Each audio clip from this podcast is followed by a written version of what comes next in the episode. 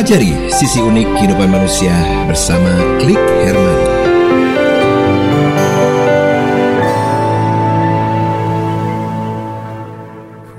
1034 FM Bu Jandara kita balik lagi. Masih di Klik Herman Herman masih terus menemani Bu Jandara. Tadi Herman juga sudah info Kita bakal ngobrol dengan teman-teman dari Rumah Sakit Jiwa Daerah Sungai Bangkong Yang bisa Bu Jandara jumpai di Rumah Sakit Jiwa Daerah Sungai Bangkong Di Jalan Alianya nomor 1 Pastinya kalau di Pontianak uh, Bu Jandara udah tahu lah ya di mana tempatnya. Nah malam ini Bu Jandara kita akan bahas mengenai Rehab medis nafsa di Rumah Sakit Jiwa daerah Sungai Bangkong Kalimantan Barat pastinya Bu Jendera sudah hadir bersama Herman ada Dr. Maria Widya Mis Misa Misa, Misa Loka.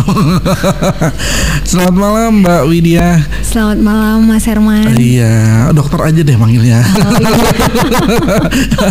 Oke, okay. mudah-mudahan sehat ya, tetap ya. Puji di, Tuhan luar biasa. Iya, di era pandemi seperti ini kita mesti sering-sering olahraga katanya. Betul. Sering mencuci tangan. Betul. Terus pakai masker. Ya. nah, protokol kesehatan itu ya tetap harus dipatuhi. Uh, iya. Dan uh, satu lagi yang dicanangkan sama pemerintah vaksin. Betul ya. sekali vaksin. Tapi kita berbicara mengenai rehab medis nafsa. Nah, untuk rehab medis nafsa ini uh, seperti apa sih yang ada di Rumah Sakit Jiwa Daerah Sungai Bangkong? Dokter? Uh, jadi rehab medis nabza ini kita itu menerima semua pecandu yang hmm. ingin berobat atau ingin direhab di rumah sakit jiwa kita, terutama di unit Wisma Siri, hmm. uh, dan uh, sistem atau terapi tata laksana yang kita lakukan itu lebih dominannya ke, ke arah medis. Nah, jadi istilahnya rehab medis nafza gitu. Karena rehab medis sendiri itu ada banyak. Mm-hmm. Ada yang stroke itu kan rehabilitasi medik juga, okay. tapi dia lebih ke arah stroke. Ada uh. anak berkebutuhan khusus juga rumah sakit juga punya. Mm-hmm. Tapi itu juga semuanya masuk ke dalam rehab rehabil hmm. rehabilitasi ya kan. Nah, tapi kalau uh, di Wisma Siri itu khusus untuk menangani para pecandu. Okay. Nah, begitu. Uh, ya, jadi uh, dia satu kesatuan ya dengan Rumah ya. Sakit Jiwa Daerah ya, Bangkong satu ya. kesatuan. Nah, ya, uh, untuk rehab medis ini biasanya uh, kan para pecandu tadi ya. ya. Uh, menerima usia berapa aja sih yang bisa direhab medis itu? Nah, kalau dari segi usia kita menerima yang uh, taraf dewasa, mm-hmm. ya dewasa muda sampai dewasa. Jadi uh, lebih ke arah uh, kalau menurut uh, ilmu kedokteran itu kan dewasa itu di atas uh, eh, 12 tahun ya. Mm-hmm. Nah, jadi di atas 12 tahun uh, itu sudah masuk ke ranahnya dewasa. 15 tahun itu sudah masuk ke arah dewasa. Itu kita yang uh, handle, kita yang terima. Tapi kalau di bawahnya uh, kita lebih ke arah rehabilitasinya itu bentuknya rawat jalan. Jadi uh, keluarga beserta para pecandu yang di bawah umur tadi itu dibawa ke, oleh keluarga untuk di uh, rehab rawat jalan. Nah, hmm. jadi ada lagi nih rehab, rehab rawat jalan. Jadi kalau di Wisma Siri itu khusus untuk rawat inap. Nah, di rumah sakit jiwa juga ada namanya rehab rawat jalan Nabza. Oke. Okay. Nah, itu. Jadi itu uh, holistik lah ya, hmm. uh, komprehensif. Ada dokter psikiater juga kita libatkan, dokter anak juga kita libatkan, psikolog juga kita libatkan. Oke. Okay. Gitu. Nah, untuk di rehab medis itu sendiri uh, ada tahapan-tahapan yang uh, mesti dilalui oleh si pecandu itu atau seperti apa sih prosesnya gitu loh? Proses awal iya, ya. Proses awalnya gitu Jadi dokter. kita menerima dari berbagai macam uh, sumber. Misalnya hmm. ada laporan dari BNN yang ingin uh, diminta uh, apa membawa pasien gitu kan. Uh, keluarga ngelapor ke BNN terus BNN akan ke kita kita terima. Terus ada juga pasien-pasien uh, pecandu yang uh, tersangkut kasus hukum hmm. tapi dia sudah putusan, sudah persidangan persidangan sudah putusan dan memang putusan hakimnya uh, diarahkan ke rumah sakit kita ke Wisma Siri itu kita juga terima. Tapi kalau misalnya ada orang awam yang tidak melapor ke mana-mana, dia pengen langsung datang ke RSJ, langsung ke Sungai Bangkong untuk minta direhab anaknya juga bisa, okay. juga bisa. Jadi persyaratannya paling dari awal kita pendaftaran dulu. Mm-hmm. Uh, kalau jam kerja ya uh, dari jam pendaftaran itu kan dari jam 8 sampai jam 12 kalau pandemi ini sampai jam 11. Nah, itu kita terima selayaknya pasien baru, terus nanti uh, dia akan diarahkan untuk ke dokter psikiater. Jadi nanti dokter psikiater akan menentukan apakah mau direhab rawat jalan atau uh, cukup direhab rawat inap gitu ya. Karena rawat jalan ini kan banyak hmm. penyebab kenapa harus rawat jalan idealnya sih rawat inap sebenarnya hmm. pecandu itu cuman mungkin karena kerja karena masih sekolah dan macam-macam ya alasan nah itu bisa dibantu dengan rehab rawat inap eh sorry rawat jalan. Hmm. Nah setelah itu nanti di wisma sirinya sendiri dia akan dilakukan um, seperti uh, se pemeriksaan. Pemeriksaannya tuh lebih ke arah kayak um, ngecek razia gitu. Aha. Nah, jadi siapa tahu masih ada nih sisa-sisa sabu yang dibawa uh, gitu kan. Uh, Terus sampai semua semuanya diperiksa sampai tasnya segala macam diperiksa, lalu nanti dilakukan rawat inap. Oke. Okay. Itu sih Pak. Berarti body check dulu ya. Ya, selalu seperti apa ya?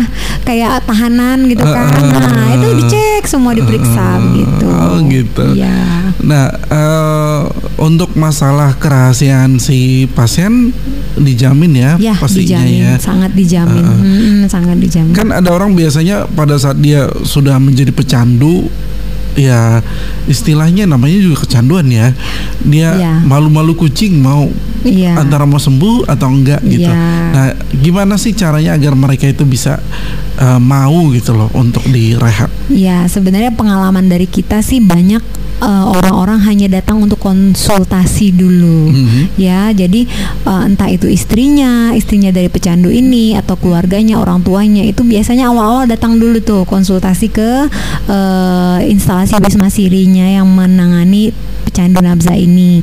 Jadi uh, lalu ya kita bantu uh, bantu edukasi bantu kasih rambu-rambu. Kapan kita harus bertindak tanpa harus meminta keizin dari si pecandunya ini gitu hmm. kan. Artinya tuh main main tangkap gitu misalnya okay. tanda kutip. Nah atau uh, kita bisa edukasi dulu kita beri pengertian dan segala macam gitu ya. Jadi uh, banyak sih hal-hal yang bisa membantu karena sebenarnya pecandu sendiri itu dia pengen lepas. Mm-hmm. apalagi yang sudah bekerja punya keluarga punya anak. Sebenarnya hati kecil mereka sebenarnya mereka nggak mau. Cuman itu tadi ikatan zat sabu ini mengikat sekali membuat mereka tuh susah untuk lepas gitu.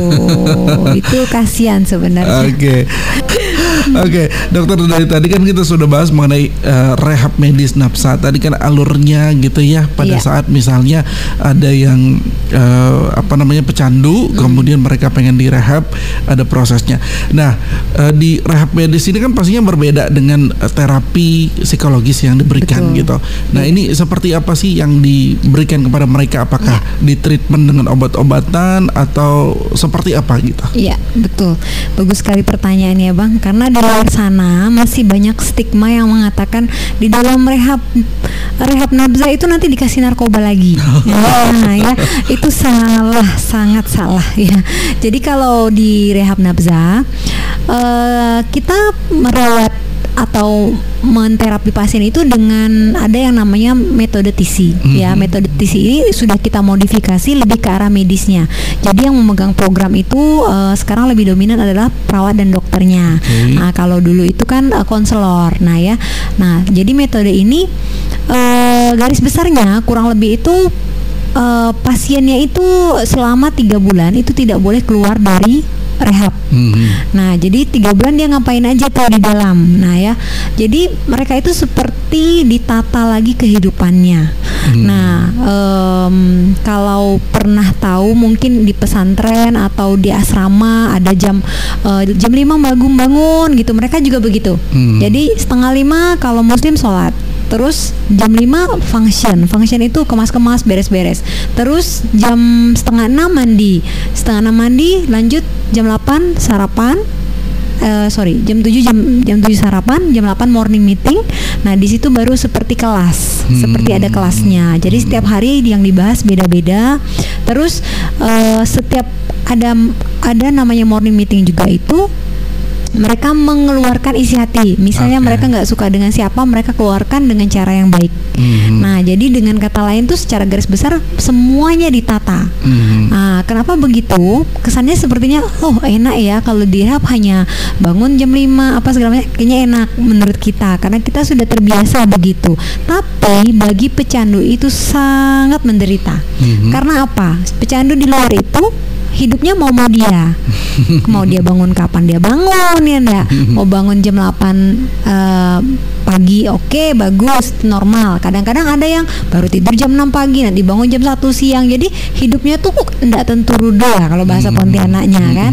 Nah jadi eh, dalam proses itu kadang-kadang mereka menderita juga. Karena banyak pasien kami yang baru satu minggu udah pengen keluar. Mhm. pura-puranya eh, bukan pura-puranya terang-terangan kabur gitu kan kita lari kita kejar ada Oh, ada yang kayak gitu ada, ya?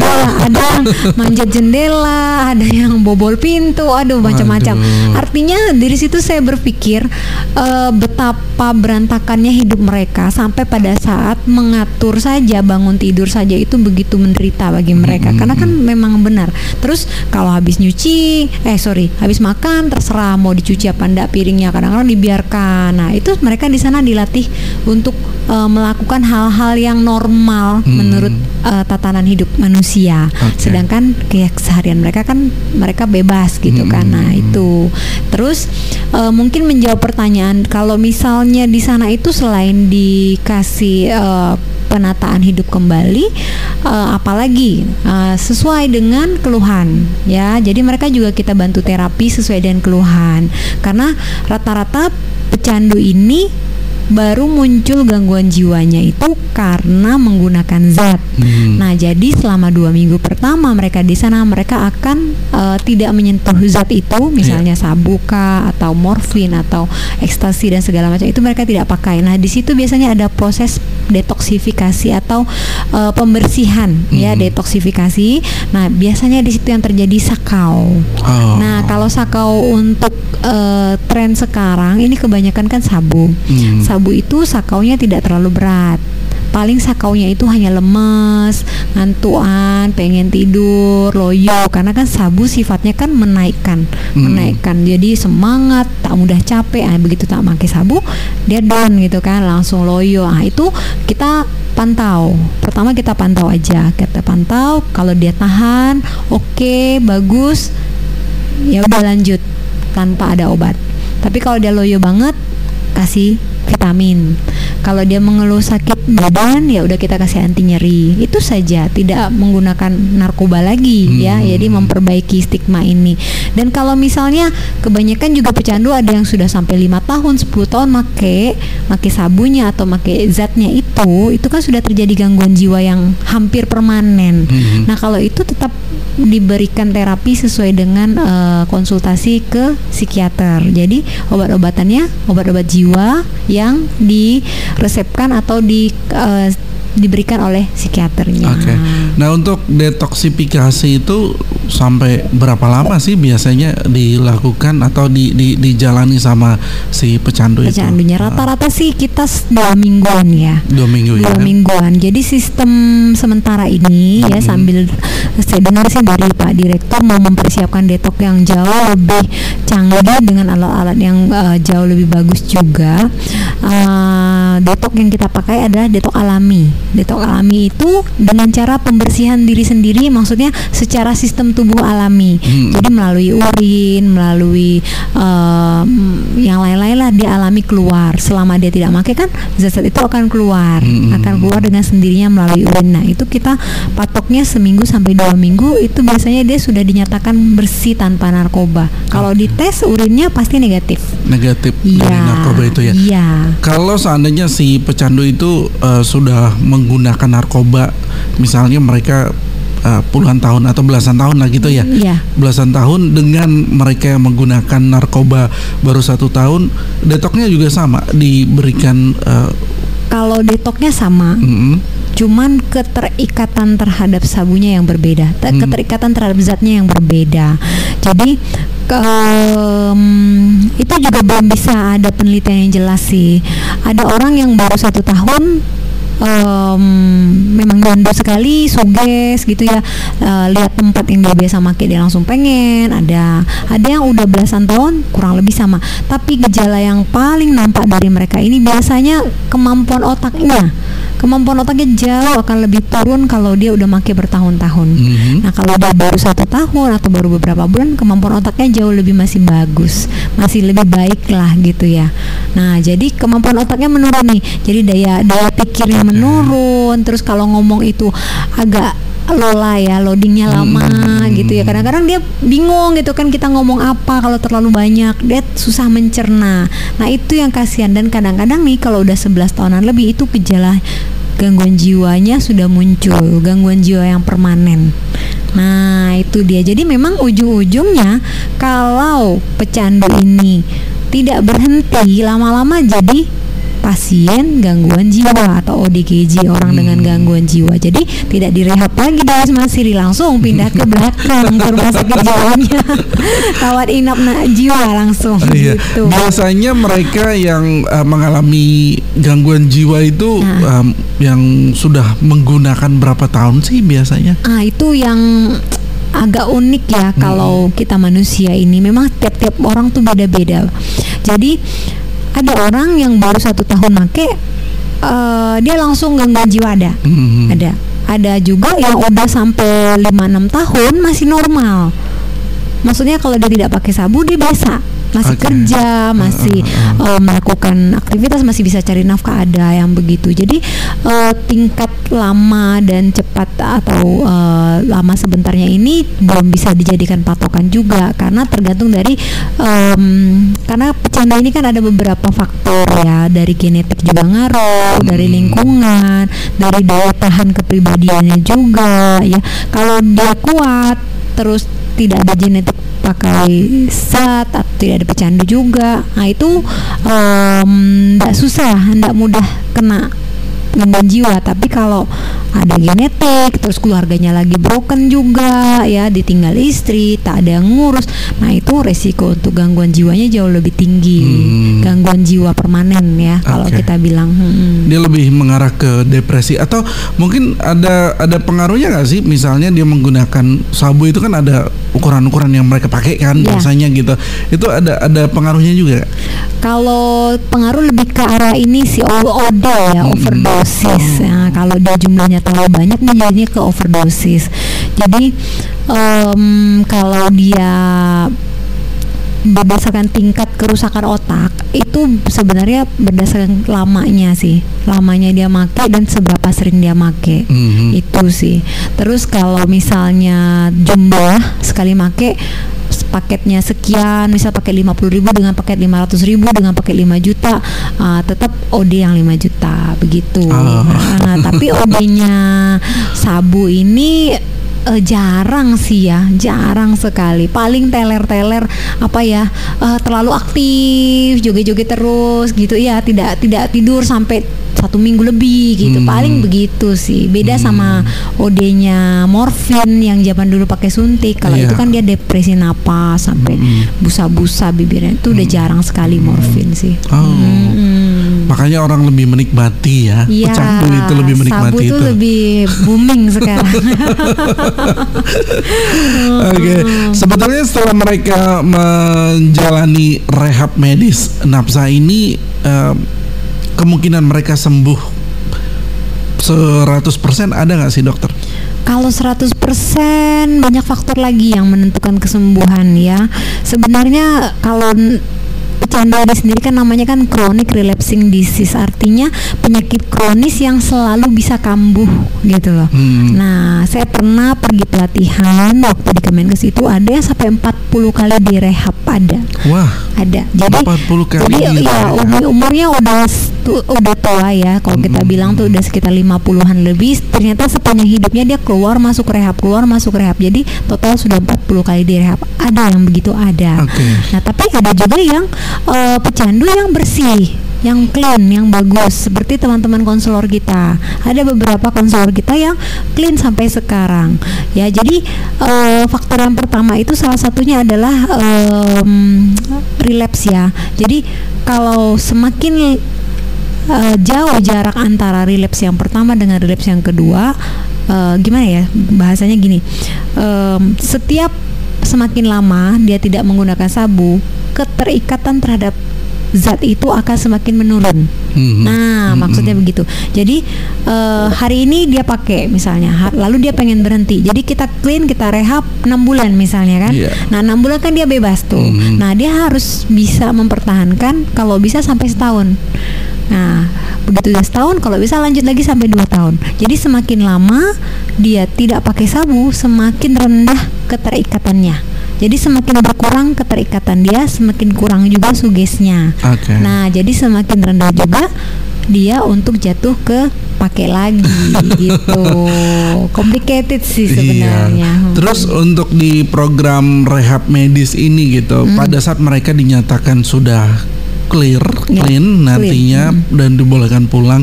Ada nggak sih uh, program yang diberikan lagi kepada mereka agar mereka tetap mempertahankan tadi ya seperti yang dokter bilang, jadi bisa mempertahankan sampai enam bulan, satu tahun dan sebagainya gitu. Ya.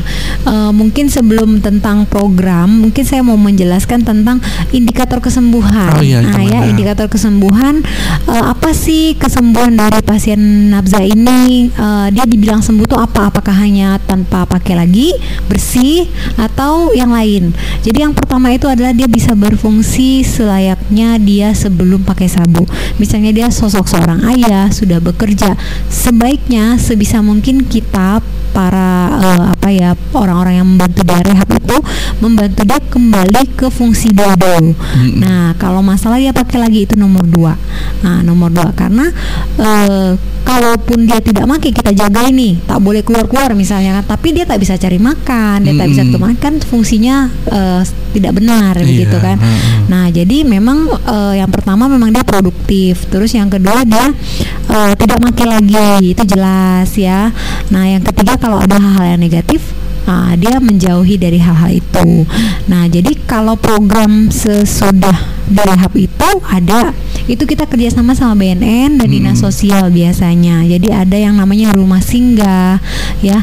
Uh, jadi di situ mereka diberikan uh, keterampilan-keterampilan ya. Uh, macam-macam. Ada yang cuci motor ada yang uh, membuat kerajinan-kerajinan ada yang membuat percetakan baliho dan segala macam. Ada. Itu dari programnya BNN tuh ada. Oke. Okay. nah itu. Nah dia. selama mereka di rehab apakah dibekali juga dengan keterampilan-keterampilan uh, life skill gitu? Life skill. Kalau kita di rumah sakit jiwa itu di Wisma Siri itu uh, dulu pernah ada. Nah cuman sekarang ini beriring waktu dan ada tambahan-tambahan biaya kalau misalnya kita melakukan life skill itu. Jadi eh, itu kesannya seperti memberatkan pasien ya. Tapi kalau kita di dalam kita minimalisir biaya sih. Mungkin tetap mereka akan kita berikan uh, apa ya eh, kemampuan um, misalnya masak gitu ya, hmm. mencuci gitu ya. Terus uh, kalau keterampilan yang khusus sih uh, uh, belum ada lagi. Ya dulu sempat ada, sekarang sudah tidak ada lagi. Tapi uh, sejauh ini uh, kita bisa gandengan sama badan lain kan BNN, yeah, dinas yeah, sosial yeah. untuk memfasilitasi hal ini sih bisa okay. gitu. Hmm. Oke, okay. pada saat mereka di rehab itu, dokter, apakah mereka uh, ada kelas-kelasnya gitu dok?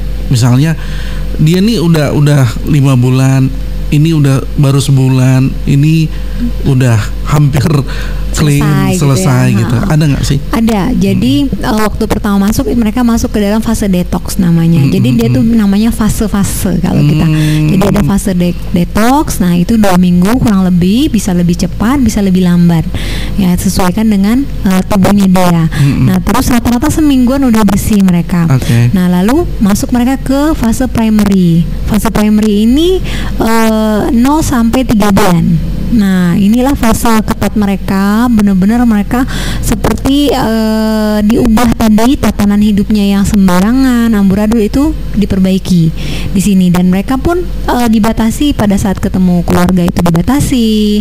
Terus uh, satu bulan pertama mereka tidak boleh uh, kontak dulu, ya mereka harus biasa uh, apa terbiasa putus dengan keluarga dulu. Karena biasanya tuh pada marah-marah kalau nelpon keluarga, kok aku dimasukin, kok aku jemput jemput gitu kan. Nah, habis itu sudah tiga bulan Nah, mereka masuk ke fase reentry. Fase uh. reentry ini mereka sedikit lebih longgar. Mereka hmm. sudah bisa uh, pergi keluar untuk um, rekreasi ya kalau kita bilang. Jadi dijemput home live ya home live namanya. Hmm. Jadi dijemput pulang kalau ada acara apa pengantin kan di keluarganya atau ketemu keluarga jalan-jalan itu boleh tapi hanya satu hari. Nah itu pun prosesnya waktu pergi dititipin nanti pas pulang cek lagi urinnya ada hmm. mangke apa enggak. Kalau misalnya enggak aman masuk. Kalau enggak turun lagi kelasnya ke fase oh. primary lagi. Jadi gitu. mereka uh, kan tadi ada dijadwalkan gitu ya, ya. dokter ya hmm. jam uh, berapa mereka harus meeting hmm. gitu. Ya, Nah itu ada nggak dipisahkan misalnya oh ini ruangan atau yang ngumpul nih untuk yang baru masuk nih. Mm-hmm. Terus di sini yang ngumpul yang udah berapa bulan gitu. Oh, kalau di Wisma Siri sih enggak, enggak karena ya. kita juga enggak gitu rame ya. Mm-hmm. Kalau waktu saya pelatihan di RSKO itu ramai sekali. Mereka memang dua dua dua klub dua dua kelompok ya. Mm-hmm. Ada yang baru-baru itu beda kelasnya. Kalau di kita enggak karena kurang lebih uh, orangnya dikit.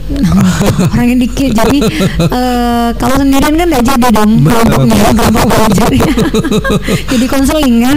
Terus perannya apa dong kalau mereka itu uh, yang kegiatannya apa ya, pada saat meeting itu? Tetap seperti biasa seperti kita di rumah gitu ya. Uh. jadi uh, ada kelas edukasi ada hmm. kelas edukasi diterangkan tentang uh, kesehatan, ada penyuluhannya, misalnya efek buruknya apa aja dari narkoba misalnya ada. Mm-hmm. Terus ada juga kelas-kelas tentang uh, kepribadian, misalnya sifat-sifat kepribadian manusia gitu ya. Nah, terus kalau di mereka itu kalau rame-rame itu memang ada yang udah berkali-kali dapat ilmunya enggak apa-apa. Itu mereka jadi seperti kayak mengajarkan teman-temannya oh, iya, jadi mentor. Jadi uh-huh. tapi didampingi gitu uh-huh. didampingi kan. Jadi mereka yang presentasi, mereka yang ngomong gitu kan kan.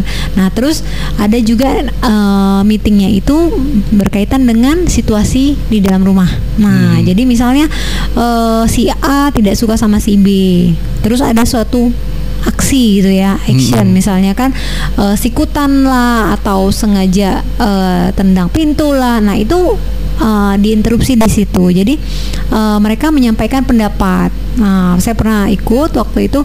Uh, saya tidak suka sama si A karena si A begini begini begini. Nah, terus nanti si A juga akan argumen. memberikan argumen uh. tapi di depan forum. Nah, uh. jadi mereka belajar mengeluarkan pendapat mereka, isi hati mereka dengan cara yang lebih elegan, dengan cara lebih hormat. jadi uh, bukan sembarangan atau malah mendam kan tidak boleh juga. Nah, iya. begitu sih. Jadi uh, teknik-teknik itu yang mungkin orang luar sana belum mengerti, dikiranya enak gitu ya di rehab. Padahal jauh lebih menderita buat mereka. Okay. Hmm. Berarti diajarkan untuk komunikasi interpersonal dan sebagainya betul, begitu ya. Betul sekali. Okay. Nah, uh, karena waktu kita sangat terbatas ini dokter. Hmm. Nah, dokter berkaitan dengan rahab medis nafsa, hmm. apa sih yang uh, mesti diperhatikan atau yang betul-betul menjadi apa ya titik poin yang diperhatikan oleh orang tua, oleh si pecandu dan sebagainya gitu. Oke, okay. uh, mungkin buat uh, pemirsa yang mudah-mudahan tidak ada ya tidak ada keluarganya atau anaknya atau siapa pun yang menderita uh, menjadi pecandu ini. Uh, titik poinnya nggak usah takut, nggak usah khawatir. Ya jangan terlalu overprotektif ya terhadap keluarga kita, anak kita. Selama dia di rumah itu dia mendapatkan kasih sayang yang cukup, perhatian yang cukup, uh, rasa tenang, rasa damai, rasa bahagia di dalam rumah. Biasanya mereka tidak akan mudah terjerumus ke dalam hal-hal seperti itu, hal uh, narkoba ini ya. Tapi kalau di rumah sendiri suasana sudah tidak kondusif, terus eh, rata-rata uh, tuh para pecandu ini memang dari keluarga broken broken yang uh, entah keluarganya atau orang tuanya pisah atau orang tuanya meninggal diasuh oleh bibinya atau neneknya dan mungkin ya beda ya kualitas kasih sayangnya itu.